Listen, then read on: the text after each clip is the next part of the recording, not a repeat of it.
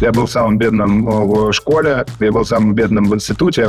Если бизнесу плохо, значит, я неудачник. Короче, вот такая штука. В России такой пока еще как бы темы нет. Вот. Если вы видите, что рынок там монополизирован какой-нибудь компанией, вот, это абсолютно не значит, что там нет места для вас. Что хорошо прет и на что как бы хорошо реагируют фонды. То есть я перестал переживать из-за неудач в бизнесе. Чем больше фейлов, тем вы круче. Привет! Это подкаст «Несладкий бизнес». Я Аня Цыплухина, продюсер подкастов и автор курса «Подкаст с нуля». Я помогаю блогерам и экспертам создавать свои подкасты. Всем привет! Меня зовут Настя Береснева. Я бизнес-консультант для малого бизнеса, помогаю начинающим предпринимателям запустить свой проект и масштабироваться тем, у кого он уже есть. Мы сегодня будем говорить о бизнесе на школе маркетинга, но многие его строят прямо внутри соцсетей, например, в Телеграме. Сегодня хочу рассказать о нашем дружественном подкасте «Первый Телеграм», где предприниматель Евгений Коваленко рассказывает о своем опыте продвижения телеграм-каналов и их монетизации. Евгений ведет телеграм-канал «Лимона Чай», где рассказывает о фондовом рынке. И честно, когда я занималась инвестициями, я читала этот канал, он правда очень классный. Но в подкасте он рассказывает, как начать вести бизнес в Телеграме и запустил акселератор, который связывает администраторов канала с потенциальными инвесторами. Я послушала последний эпизод, там он делится, как привлекать клиентов через Телеграм-ботов, конкурсы и контент. Подписывайтесь на подкаст по ссылке в описании и не забудьте послушать после этого выпуска. Этот сезон мы делаем про российских предпринимателей, которые релацировали или открыли с нуля свой бизнес за границей. И частью этой полезной информации про каждую страну мы делимся в нашем телеграм-канале, который называется «Несладкий бизнес». На этот раз мы будем говорить про Индонезию и Филиппины, поэтому в телеграм-канале вы узнаете про подводные камни открытия бизнеса в этих странах и зачем вам на посте главного директора понадобится подставной филиппинец. Итак, почему же мы рассказываем сегодня про Индонезию и Филиппины? Потому что гостем этого выпуска стал Роман Кумарвиас. Вы можете помнить его по нашему подкасту с ним же три года назад. Привет, это Аня и Настя. И второй сезон подкаста «Несладкий бизнес». Нагенерировав какой-нибудь звездолет вместо яичницы, кто-то считает, что маркетинг это некий философский камень, и только там маркетинговые гуру какие-то способны превращать одну продажу в сотню продаж. Когда мы записывали подкаст три года назад, он был сооснователем школы маркетинга и дизайна Q Academy. А сейчас он настоящий стартапер со своей школой IT-профессии Refocus, но уже не в России, а в Индонезии и Филиппинах. Refocus Me существует всего полтора года, но уже стали номер один в нише EdTech на Филиппинах, а в Индонезии входят в тройку лидеров. Сейчас компания имеет больше 10 миллионов долларов выручки в год и 400 сотрудников аж в 7 странах мира. С Романом мы поговорили о том, каково это российским фаундерам работать на азиатском рынке, зачем он с партнерами продал прошлый бизнес, Q Academy, и почему факапы – это очень важно. Дисклеймер. Ребята, звук гостя получился грустного качества, но на десятой минуте к этому привыкаешь и не замечаешь. И поверьте, контент того стоит, выпуск получился очень содержательным. Переходим к выпуску. Ром, привет. Привет, привет.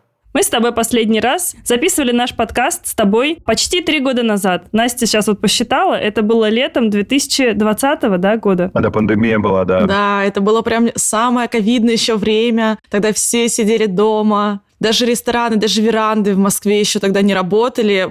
Ну, короче, прошлая жизнь. Клевое было время. Ой, не говори.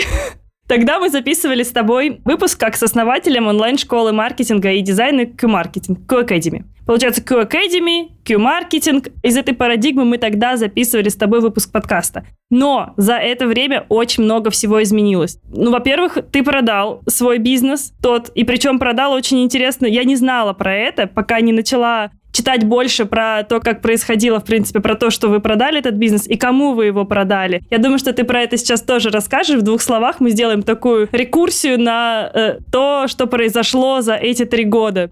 У тебя появился новый стартап, который уже очень быстро, динамично развивается не в России, а неожиданно в Филиппинах. И в Индонезии. И в Индонезии, вау. Слушай, расскажи нам вообще вот за эти три года, что происходило? Можешь какой-то вот короткий экскурс в эти три года провести? Да, когда мы созванивались во время пандемии, у меня еще было рекламное агентство и обучалка. Рекламное агентство из-за пандемии переживало очень плохие времена. Вот там 30% клиентов отвалилось, мне пришлось сокращать людей. А образовалка, на удивление, выстрелила очень хорошо во время пандемии. И, в принципе, после того, как пандемия тоже закончилась, после локдаун, люди вышли на улицы. И так мы вот потихонечку органично перевели свой фокус внимания из рекламного агентства на образовалку, учили людей в основном маркетингу. То есть наш флагманский курс был полное погружение в маркетинг. До сих пор, мне кажется, один из лучших курсов по маркетингу. Но, во всяком случае, меня до сих пор встречаю людей, даже вот в Индонезии, которые меня благодарят за тот курс, который мы тогда сделали. Очень хороший продукт, за который прям вообще ни разу не стыдно. И после этого, значит, да, мы хорошо росли очень, вот, но, честно говоря, я, мне кажется, уже еще и тогда на подкасте, на предыдущем говорил про то, что мы хотим очень э, развиваться в других странах, и, собственно, как бы для нас вот этот Q-Marketing Academy, это было по факту таким тренировочным лагерем. Мы пробовали новый для себя бизнес образовательный. И, собственно, протестировав все гипотезы, вот, мы заранее понимали, что мы хотели бы очень сильно этот бизнес продать кому-нибудь в России, вот, для того, чтобы на вырученные деньги можно было запуститься где-нибудь за рубежом. У нас был неудачный тест гипотезы. Мы запускали бизнес в Штатах, потратили на это где-то пару сотен тысяч долларов. Вот он не взлетел, очень был дорогой трафик. Там, наверное, очень конкурентный рынок, да? Там много было причин. Там э, даже самая своя проблема была не в конкуренции, а в том, что, в принципе, как бы такой проблемы, как в России, вот острой нехватки знаний там не было. И не было проблемы с тем, что люди не могли а, найти работу, когда они выпускались из вузов. Ну, в общем, там, long story short, короче, не получилось на рынке Штатов ничего сделать. И мы поняли, что вообще-то мы не в ту сторону смотрим. Нам нужно обратить свой взор на рынке Азии. И, значит, параллельно тому, как мы а, продавали, собственно, бизнес здесь, я вместе с а, ребятами, с фаундерами с а, Skill Factory, вот я запустил бизнес в Индии. Мы в какой-то момент вместе плотно hands его делали. Потом у меня начал переть рефокус, вот, и мы решили, что я там останусь просто в роли адвайзера, вот, а ребята будут делать сфокусированно его на 100%, а я, собственно, тогда уже пойду в рефокус. Так интересно, как у нас переплетаются истории гостей подкаста, потому что мы когда-то писали Skill Factory, мне кажется, где-то через полгода, как э, мы писали подкаст с тобой, и я знаю там, что у них есть проект в Индии, потому что ко мне там приходил их проект как-то на консультации. Ну, в общем, я имела какое-то взаимодействие. И теперь у меня сложился пазл. Почему я думала, что у тебя был стартап в Индии? Мы сейчас с Аней обсуждали. Я говорю, блин, было что-то в Индии. Не могу понять, не могу нащупать. Надо какую-то информацию. И вот сейчас у меня пазл, короче, сложился и цемеч. Насколько я знаю, что Skill Factory тоже, да, продали в России компанию? Да, да, они частично. Слушай, а можно тупой вопрос? Да, конечно. Почему вы решили именно продать бизнес и начать полностью новый? Почему вы не пошли с брендом Q Academy или Q Marketing по всему миру? Зачем нужно было вот это вот э, заново все стартовать с новым брендом? А для того, чтобы вырученные деньги можно было вложить в первоначальный бизнес и меньше размываться от инвесторских раундов. То есть мы продали этот бизнес, мы хотели уйти из России. То есть я еще год назад понимал, что ну, происходит какая-то э, странная штука. То там типа какие-то ограничители ставят на кабели по границам, то там тестируют блокировки всяких различных ресурсов и так далее. Но мой предикшн был в том, что включат чебурнет. Как в Китае, да? Вот этот firewall. Да, да, да, да. Вот именно я думал, что это будет именно так, и я думал, что типа типа, ну, когда включат эту штуку, то в России особо делать будет э, нечего. И поэтому, как бы, вот эта штука, она меня, собственно, подгоняла тоже на то, чтобы побыстрее делать, сделать что-нибудь за рубежом. А тебе хотелось именно международный рынок? Да, да, да, да. Слышу, как опять предсказания наших гостей мэчатся, потому что мы буквально на прошлой неделе писали Кирилла Гродина, который тоже был когда-то у нас в подкасте, мы тоже его второй раз записывали,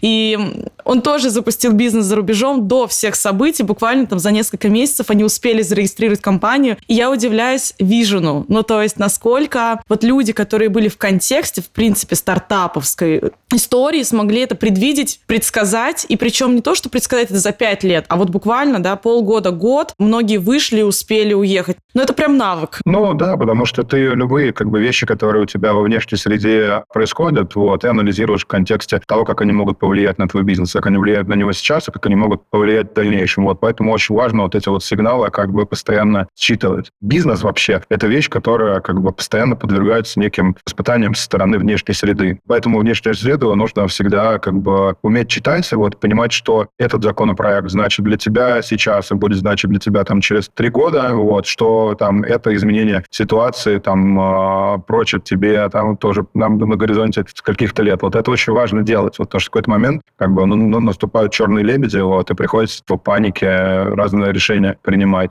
У нас в этом плане, типа, ну, все равно как бы для нас все эти события, они служили, ну, супер неприятной, отвратительной новостью, вот, и мы тоже там в панике относительно спасали там своих людей, вывозили их из России, там, чуть ли не товарниками, вот, там, через границу с Казахстаном, вписывая в чартеры, в джеты. Сейчас, конечно, это ну, удивительно вспоминать, тогда это было стрёмно. Но важно читать контекст, безусловно, потому что, типа, ну, иначе контекст тебя убьет просто. И получается, ты вышел из проекта в Индии и пошел в Индонезию, Филиппины. Вот расскажи про это. Я так понимаю, что рынок был выбран, исходя из как раз этого российского контекста, что человек выходит из вуза, не может найти работу, и, в принципе, хочется работать на мир. И в страны третьего мира, наверное, такой контекст хорошо вписывается. Правильно говорю?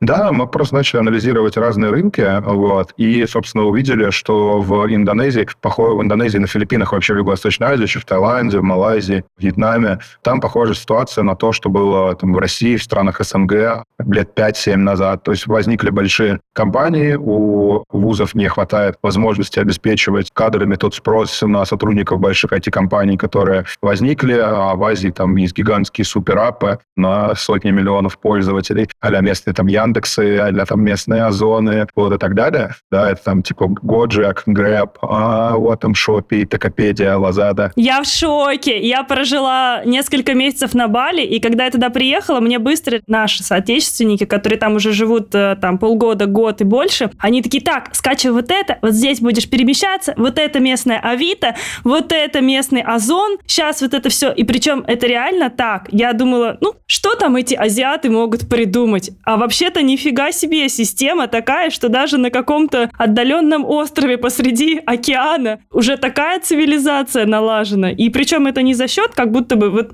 не русские ребята, которые приехали такие, ой, давайте сделаем здесь свое приложение какое-нибудь, а прям реально местные. Да, причем, ты знаешь, вот ну, в Годжеке я сегодня обнаружил клевую функцию, которой нет еще в российских вот этих вот суперапах. То есть в Годжеке мне нужно было заказать для девушки а, бомбочки для ванны. Да, короче, я зашел в приложение, спросил у друга, в каком магазине они могут продаваться, зашел в приложение, выбрал магазин просто на карте, написал просто в текстовой строке, что я хочу там типа бомбочки для ванн и свечки ароматические, вот, и нашли чувака рядом с этим магазином, он пошел в этот магазин, начал фоткать мне типа вот это купить или вот это, он правда сфоткал мне. Вау, блин, это супер. А это, наверное, еще потому, что у них дешевая рабочая сила. Он еще чуть было не купил мне шарики для писсуара вместо бомбочки, но типа это уже скорее локальная специфика. Почти то же самое. Ну да. Короче, вот такая штука. В России такой пока еще как бы темы нету, да, а там вот уже есть. Ты сможешь вообще типа просто сидеть дома, ничего не делать.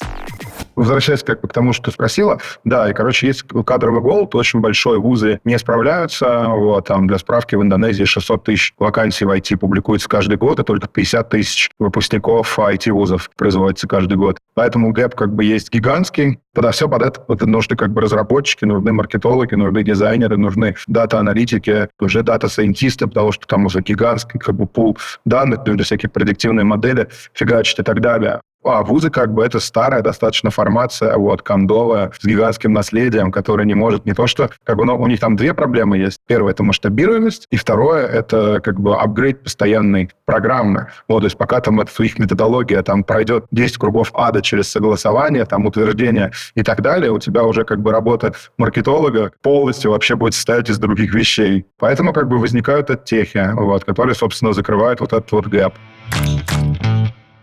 А вы, когда заходили на этот рынок, у вас уже были конкуренты среди местных? Да, в Индонезии были конкуренты. Мы почти всех обошли. В Индонезии мы сейчас на третьем месте. Вот на Филиппинах мы уже всех обошли, мы на первом месте. А какое ваше конкурентное преимущество? Вот типа, какое слабое звено, я не знаю, какой слабый момент в их техе вы нашли, что вы так быстро, ну, относительно быстро, там сколько, полтора-два года прошло? Полтора года прошло, год и пять месяцев. У нас есть опыт от теха, мы понимаем, как проектировать воронки, мы понимаем, как проектировать образовательный процесс. Я считаю, что все-таки русскоязычные а, продукты и методологии там одни из лучших в мире, потому что мы как раз-таки вот это вот типа IT, айтишный agile подход как бы а, миксуем как бы с хорошим уровнем образования. Мы хороши в маркетинге и в продажах, то есть мы очень клево знаем, как закупать Facebook э, и Google. Это, собственно, рекламные каналы, в которых мы лучше всех э, себя чувствуем. Вот. И мы, правда, в России за счет того, что все-таки рынок маленький и очень большая конкуренция, за счет этого я считаю, как бы, что вот СНГ самая лучшая школа маркетологов, потому что большая конкуренция, все друг с другом соревнуются, поэтому как бы мы лет пять, наверное, опережаем вот с точки зрения технологий и наших методологий, подходов и так далее. Поэтому, собственно, мы смогли так быстро взлететь. Я сейчас села и посмотрела, сколько населения Индонезии и Филиппин, и поняла, что Индонезия, да, более перспективный рынок, чем Россия. Да, это правда. Жителей там больше. Да, вот интересно, что жителей там больше, при этом очень много людей, они ведь живут на островах, у них вообще не то, что нет доступа к образованию онлайн, у них даже доступа к обычному школьному образованию, иногда высшему образованию просто нет. И люди мечтают, чтобы их, э, конкретно вот я общалась с ребятами там молодыми, у которых есть уже дети, один год, два года, и они говорят, я хочу, чтобы мой ребенок пошел в армию, потому что армия — это социальный лифт для нас. Ты редко в российской глубинке бываешь. Да, как бы, но вообще-то в России, как бы, по-моему, только у 30% населения есть высшее образование, и там тоже, как бы, половина сельского населения России, как мне кажется, или даже больше, тоже мечтают в армии служить. Для них это, как бы, является социальным лифтом, поэтому там всякие частные военные компании вербуют этих вот людей, и их, как бы, рекламные кампании успешно. Я могу сказать так, что везде есть, типа, реально много нищеты, это правда, это вообще в целом, как бы, ну, такой достаточно, это общемировой тренд, и там ближайшие сто лет нет никаких предпосылок к тому, чтобы, как бы, вот эта вот разница между богатыми и бедными, она хоть как-то сужалась. Но при этом, э, как бы, в развивающихся странах, Юго-Восточной Азии, Азии, все равно процент э, платежеспособного населения, он очень сильно растет, Пример Индия очень хороший. Кажется, что Индия, блин, это там типа нищета, трущобы, короче, мумбайские, там типа холера, спид, вот, и так далее. А в Индии это, ну, типа, в абсолютном отношении как бы среднего класса больше, чем там в России в три раза. Ну, просто за счет количества. Да, да. А долларовых миллионеров больше там, чем там, типа, людей, которые там в России зарабатывают 300 тысяч рублей это немножко, типа, оно меняет картину мира. Вот эти страны, когда ты в них приезжаешь как турист, они кажутся, типа, супер бедными, но там дофига очень богатых людей. Причем настолько богатых, что нам не снилось. Их много, их реально много, и там есть кому для кого продавать продукт, вот, и есть на чем зарабатывать деньги. Мы прервемся на небольшое объявление. Подписчики нашего телеграм-канала уже знают, что мы с Аней стали ведущими проекта «Факап дня». Мы делаем его вместе с онлайн-лекторием синхронизации. Проект выйдет в их сообществе ВКонтакте 19 июня. Наша задача была показать, что жизнь предпринимателя – это не только красивая картинка в соцсетях. Каждый день они сталкиваются с разными сложностями, но об этом редко говорят публично, когда рассказывают об успехе. Мы взяли интервью владельцев бизнеса, некоторые уже были у нас в подкасте. Например, основательница Angel Cakes Алина Тютькова и бренда одежды Фиксон Маша Фиксон. Но были гости, которых вы еще не слышали. Дмитрий Спиридонов, основатель Cloud Payments. Возможно, вы знаете об их судебном разбирательстве с банком Тинькофф. Седа Каспарова, основатель самой крупной школы по голосу и другие предприниматели. Мы спросили, какие неудачи неудачи были на их пути. Затопленный Дубай Мол, кража полутора миллионов рублей, потерянный товар – это только часть истории, о которых рассказывали наши гости. Проект стартует 19 июня, мы обязательно дадим на него ссылки в подкасте и в нашем телеграм-канале, поэтому следите за объявлениями. Такой вопрос, все-таки связанный с средним чеком, ну, чтобы мы уже э, как-то завершили эту историю с э, платежеспособностью. Насколько отличается средний чек э, в России от среднего чека в азиатских странах? Ну, я думаю, что Индонезия все-таки более чуть развитая, чем Филиппины, по крайней мере, ну, по моим таким ощущениям. Я дважды не доехала до Филиппин, на Филиппинах 1200 баксов, вот, в Индонезии 1500 баксов. Вот то, что до Филиппин не доехала, в целом не особо много потеряла. В Индонезии есть гораздо больше вещей, которых можно посмотреть. Ну, то есть, в принципе, такой же средний чек, как и в России. Ну, вот мы продавали, по-моему, за 117 тысяч рублей наш курс в России. Сейчас полторы штуки баксов. Ну, там же курс еще постоянно скачет, поэтому там в целом плюс-минус, да. Мне кажется, даже выше, нет? Да, постоянно скачет. Ну, примерно полторы тысячи долларов сейчас бы это было. А это обучение в рефокусе, оно на английском языке, я правильно понимаю? А, на Филиппинах на английском, потому что там большой процент англоязычного населения, а в Индонезии на бахаса, это локальный язык. Ничего себе, даже на локальном языке обучение. Тут сразу вопрос. А вот the different uh, по культуре. Ну, то есть вы фаундеры из России, я так понимаю, вся команда, да, фаундеров из России? Да. Насколько было сложно на местную культуру адаптироваться? Насколько она разная, в отличие там, от СНГшной, например? Сейчас кажется же уже, что очень хорошо адаптировались. Вот вначале было сложно. Мы, слава богу, нашли на Филиппинах книгу офигенную, которая называется «Managing the Filipinos». Вот если а, кто-нибудь из слушателей пойдет кто-нибудь в филиппинский рынок, настоятельно рекомендую ее прочитать. Книга написана экспатами, о которых ссылали на Филиппины. И да, прям очень клево описывается, как, типа, управлять филиппинцами. Если так говорить про, типа, разницу в культуре, культура коллективная, не индивидуальная, то есть люди очень плотно и постоянно взаимодействуют друг с другом, общаются друг с другом. Они в меньшей степени структурированы и ответственны, нежели, типа, наши с вами соотечественники. Они э, часто очень фонтанируют идеями бесконечными, и это хорошо, но при этом им очень сложно в условиях неопределенности находиться. То есть у них должны быть очень четкие регламенты. Бирюзовую компанию там не получится построить. То есть если строить сам компанию, то иерархия у нее должна быть строго красная, очень много, очень много ТЗ, очень много ярко прописанных процессов, процессы контроля, процессы проверки качества и так далее. То есть у нас вплоть до того, что там типа у нас вот у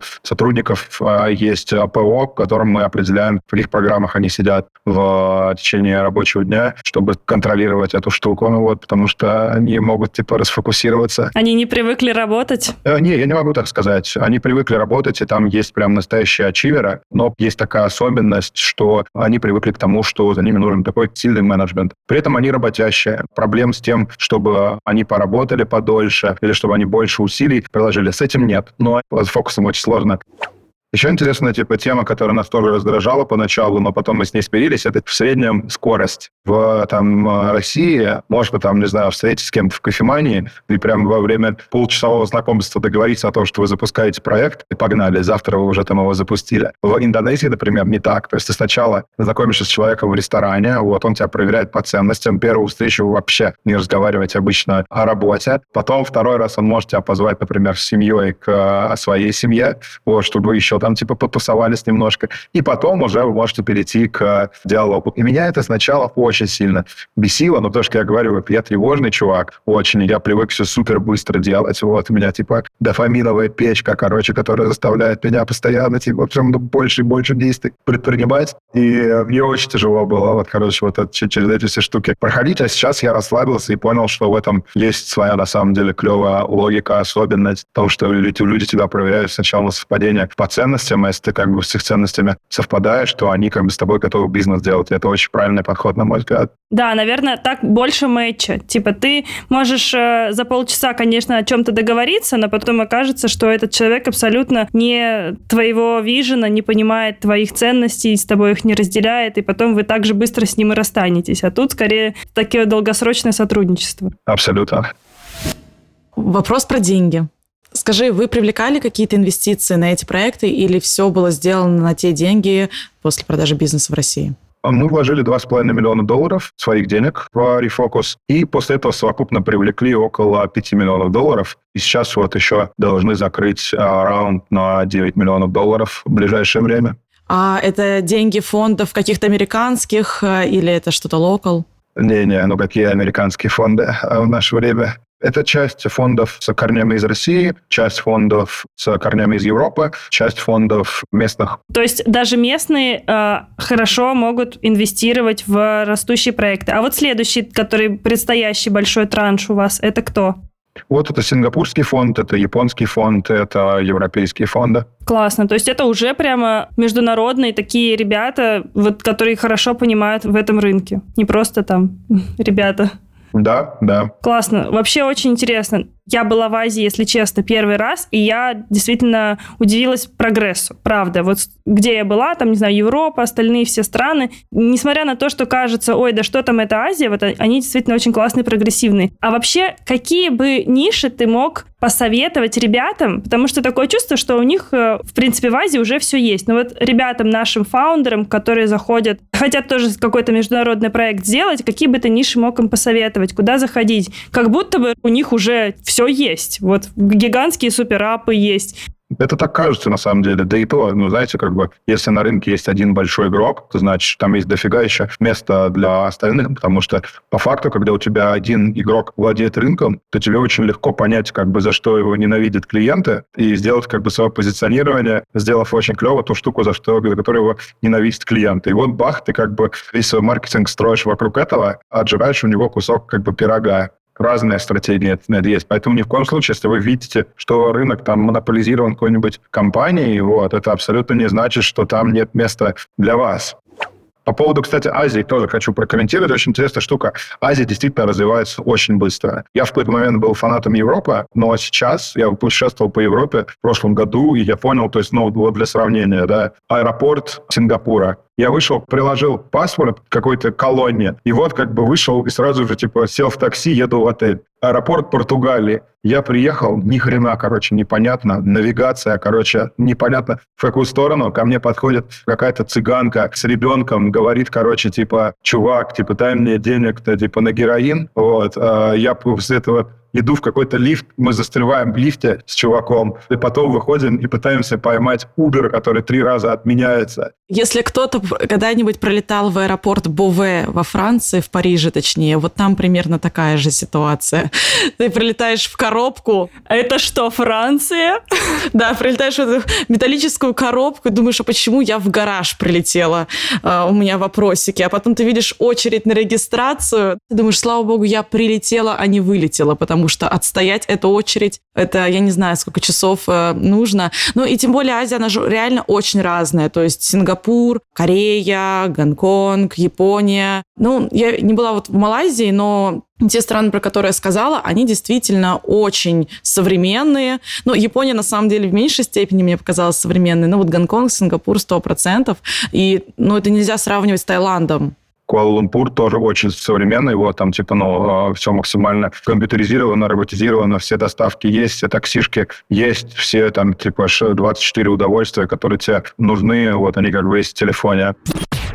И все-таки, если говорить про ниши, какие бы ты мог э, посоветовать? Что вот ты сейчас видишь, уже находясь внутри этого рынка?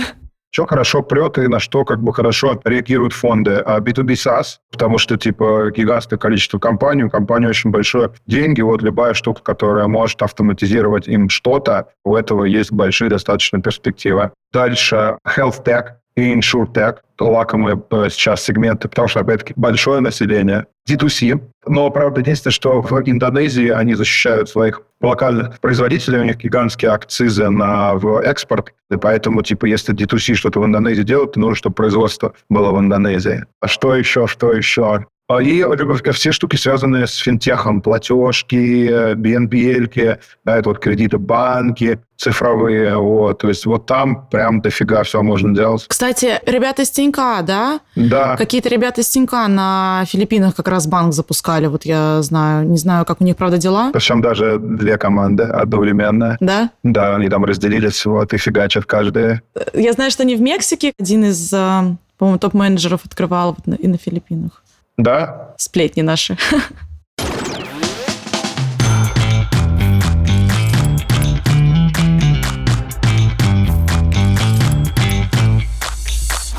А, вопрос а, про юридический аспект. Насколько бюрократизированы азиатские страны, насколько сложнее там с оформлением компании, в принципе, с ведением бизнеса с точки зрения бэкэнда? Слушайте, э, ну, сложнее, но как бы, нанимаешь местных ребят, они все это делают. Ну, короче, это решаемо. Я, например, никак с этим не соприкасаюсь, меня это никак абсолютно не трогает. Вот если, например, я сам это делал, вот, я, наверное, уже бы сдох. Но у меня просто есть ребята, кто этим занимаются. Просто нанимаешь местную компанию, вот они все тебе делают. Но, правда, тебе нужны номинальные директора. Mm, то есть ты не можешь быть, так как ты не местный? Можешь, но для этого нужны бабки. Вот, то есть мы сейчас, вот, например, с этого раунда как раз-таки планируем. Там, там просто нужен уставный капитал 700 тысяч баксов. Собственно, мы сейчас сделаем так, что у нас уставник будет 700 тысяч баксов, и мы станем акционерами. Но до этого а, как бы там практикуется такая штука, что просто нанимаются номиналы. У номиналов а, там определенный процент компании, и ты подписываешь с ними там опцион на выкуп. То есть их обязанность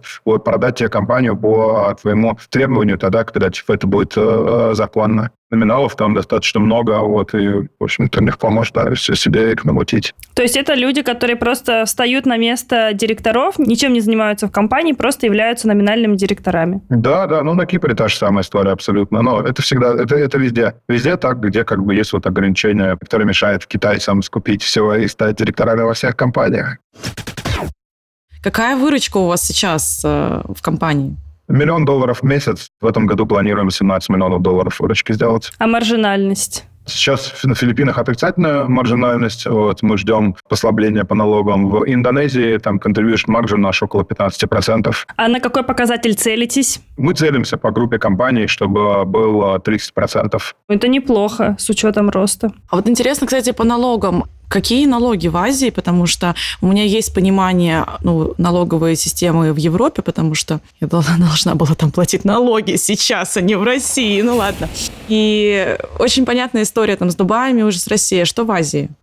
Да то же самое. Везде плюс-минус одинаковые налоги. То есть есть там НДС от 11 до 18 процентов, и есть как бы, е, ну, есть сам условно социальный налог, который тоже там процентов под, там, от 15 до 30. Ну, кстати, похожие, да, цифры на европейские даже. Я думала, что они как-то поближе к российским налогам. А мне кажется, российские. Не-не, к российским они поближе. Например, на Филиппинах есть там локальные всякие entity, вот, куда можно типа, податься, а будет как Сколково, типа послабление по НДС вот, там, на 5 лет. В Индонезии, к сожалению, такого нет.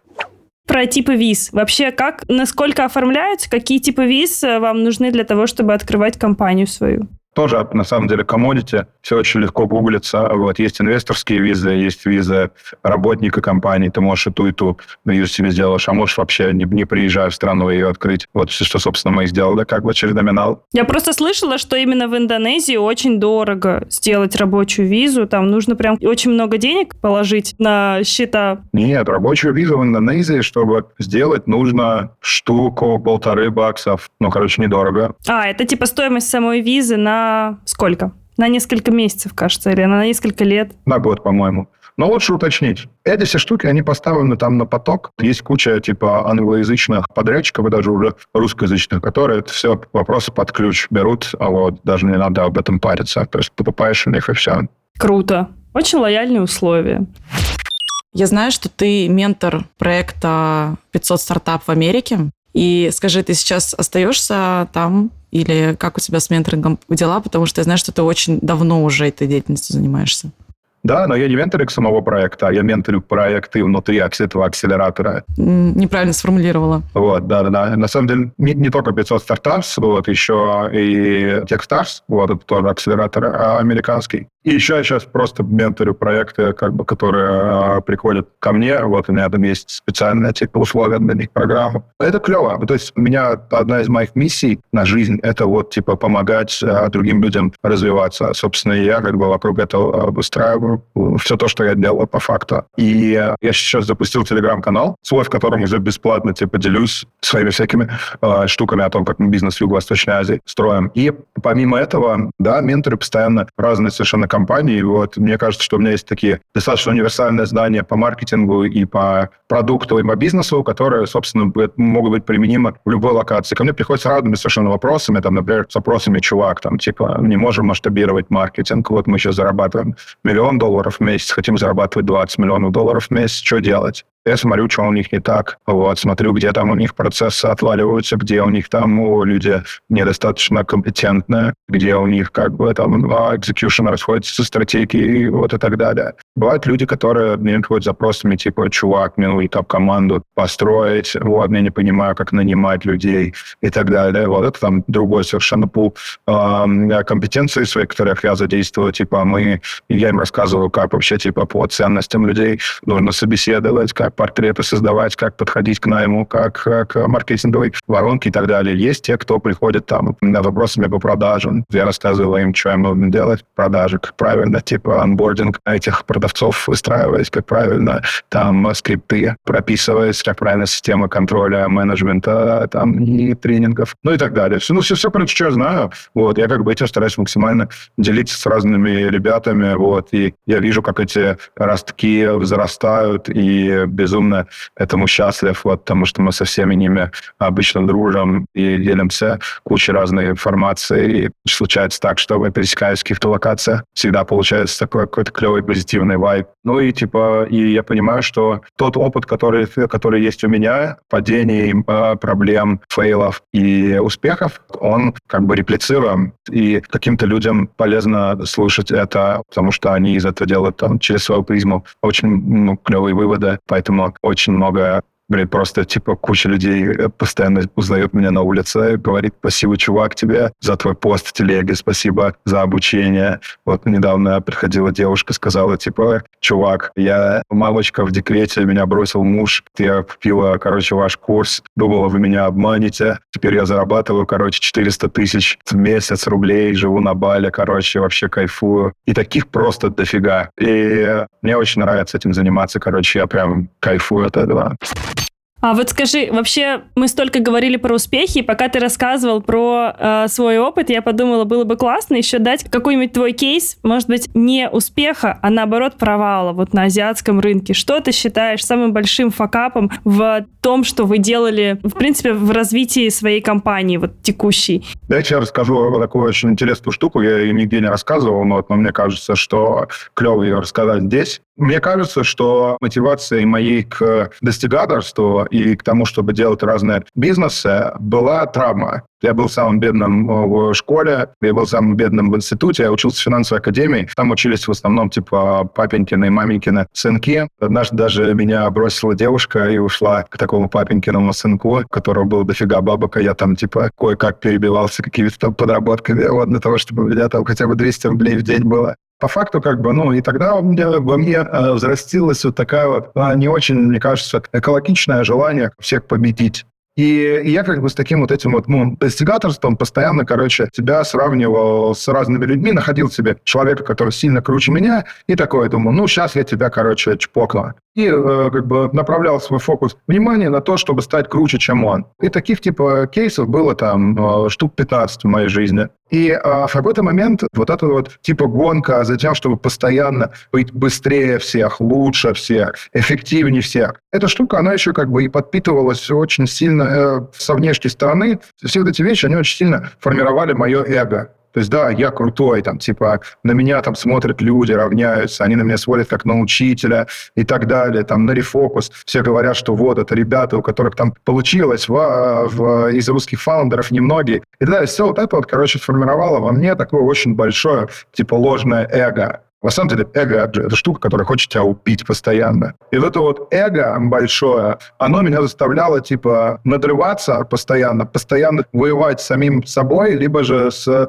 людьми, которых я считал, что я должен перегнать. И в какой-то момент эта стратегия, она не сработала. То есть она всегда работала, потому что я на таком типа надрыве постоянно типа пер вперед, а в какой-то момент рынок и внешние обстоятельства, они начали очень сильно падать. Я прямо на конкретном примере расскажу. Мы начали процесс подъема денег в сентябре. И в сентябре, условно говоря, у меня было несколько предложений от инвесторов для того, чтобы они инвестировали в меня там по э, сумме X. Но я им сказал, чуваки, come on, но это не серьезно. У нас там типа почти лям баксов в месяц оборот, поэтому это должно быть не X, а полтора X.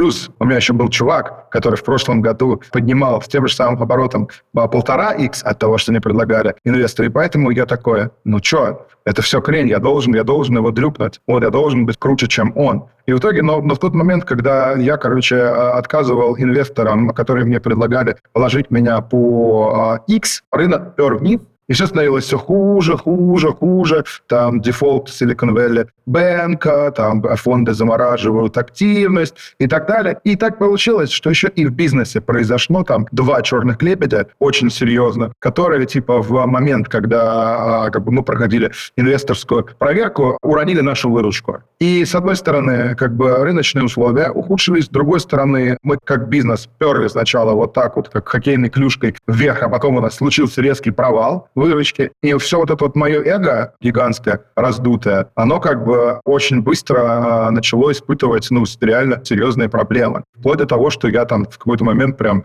ну, достаточно сильно в депрессию попал, На самом деле здесь очень много лернингов вот в этой всей штуке, которые я хочу поделиться. И первый лернинг – это не ставить себе искусственного конкурента. Это иногда работает, но это работает тогда, когда рынок прет вверх. Когда рынок прет вниз, нужно э, давать э, то, что тебе дают очень быстро, вот, и приоритизировать как бы количество денег на счете, а не оценку компании. Это раз. Два, не ассоциируйтесь со своим бизнесом. То есть я всю жизнь ассоциируюсь со своим бизнесом. Если бизнесу хорошо, значит, я клевый. Если бизнесу плохо, значит, я неудачник. И когда ты типа взлетаешь, а потом резко падаешь, то ты переживаешь состояние вот этого неудачника, хотя на самом деле это все булшит, это все игры разума. Ты — это не твой бизнес, ты — это как бы человек с набором качеств, который может построить еще там типа тысячи таких бизнесов, а может вообще не строить бизнесы и быть без этого, в общем-то, клевым чуваком, счастливым, вот делая разные самые вещи. И вот для меня эта ситуация, она диссоциировала меня с моим бизнесом, и это очень-очень клево. То есть я перестал переживать из-за неудач в бизнесе. Ну, то есть я переживаю из-за них настолько, чтобы, типа, принимать действия, но я не тревожусь, я не паникую, я не впадаю в депрессию больше. И еще очень важно, типа, относиться к таким вот событиям внешним, как к урокам. На самом деле, то, что мы не привлекли инвестиции тогда, это хорошо, с другой стороны, если на это так посмотреть. Почему? Потому что если бы мы привлекли тогда инвестиции, то мы бы не обратили свое внимание на гигантское количество разных отрезков внутри компании и метрик, на которые мы сейчас очень внимательно смотрим. И тогда, если бы мы получили там в сентябре инвестиции, мы бы втопили бы еще сильнее рост, и вот эти два черных лебедя, которые бы случились, нас бы заставили, как на роллер-костере, как бы скатиться еще сильнее вниз, и это было бы еще больнее. И еще один learning все, что не делается, все к лучшему. Типа самая важная вещь, которая есть у предпринимателя, это накопленный опыт. И ошибки и провалы зачастую дают тебе в тысячу раз больше полезной информации и понимания того, на чем тебе нужно фокусироваться, чем там, когда ты там типа быстро очень взлетаешь. И именно поэтому, например, спортсмены, у которых головокружительная карьера, там, с которой за 8 лет, там, как Майк Тайсон, например, да, вот он стал, он, вот, вот он только первый, наверное, миллион, не несколько миллионов долларов он заработал, когда ему еще было там 16 лет, да, потом до 25 лет он уже был там типа 4 раза чемпионом мира. И все. И как бы, ну, эта штука, она его ничему не научила на самом деле. А потом он скатился, а потом он стал наркоманом, потом он стал пьяницей, потом он стал дебаширом, потом он там попал в тюрьму и так далее. И он в своем интервью говорит о том, что, чуваки, самое лучшее время в моей жизни было, которое я провел в тюрьме. Это казалось бы, да, типа у чувака были все бабки этого мира. Это очень важный тейк о том, что вот неудачи свои,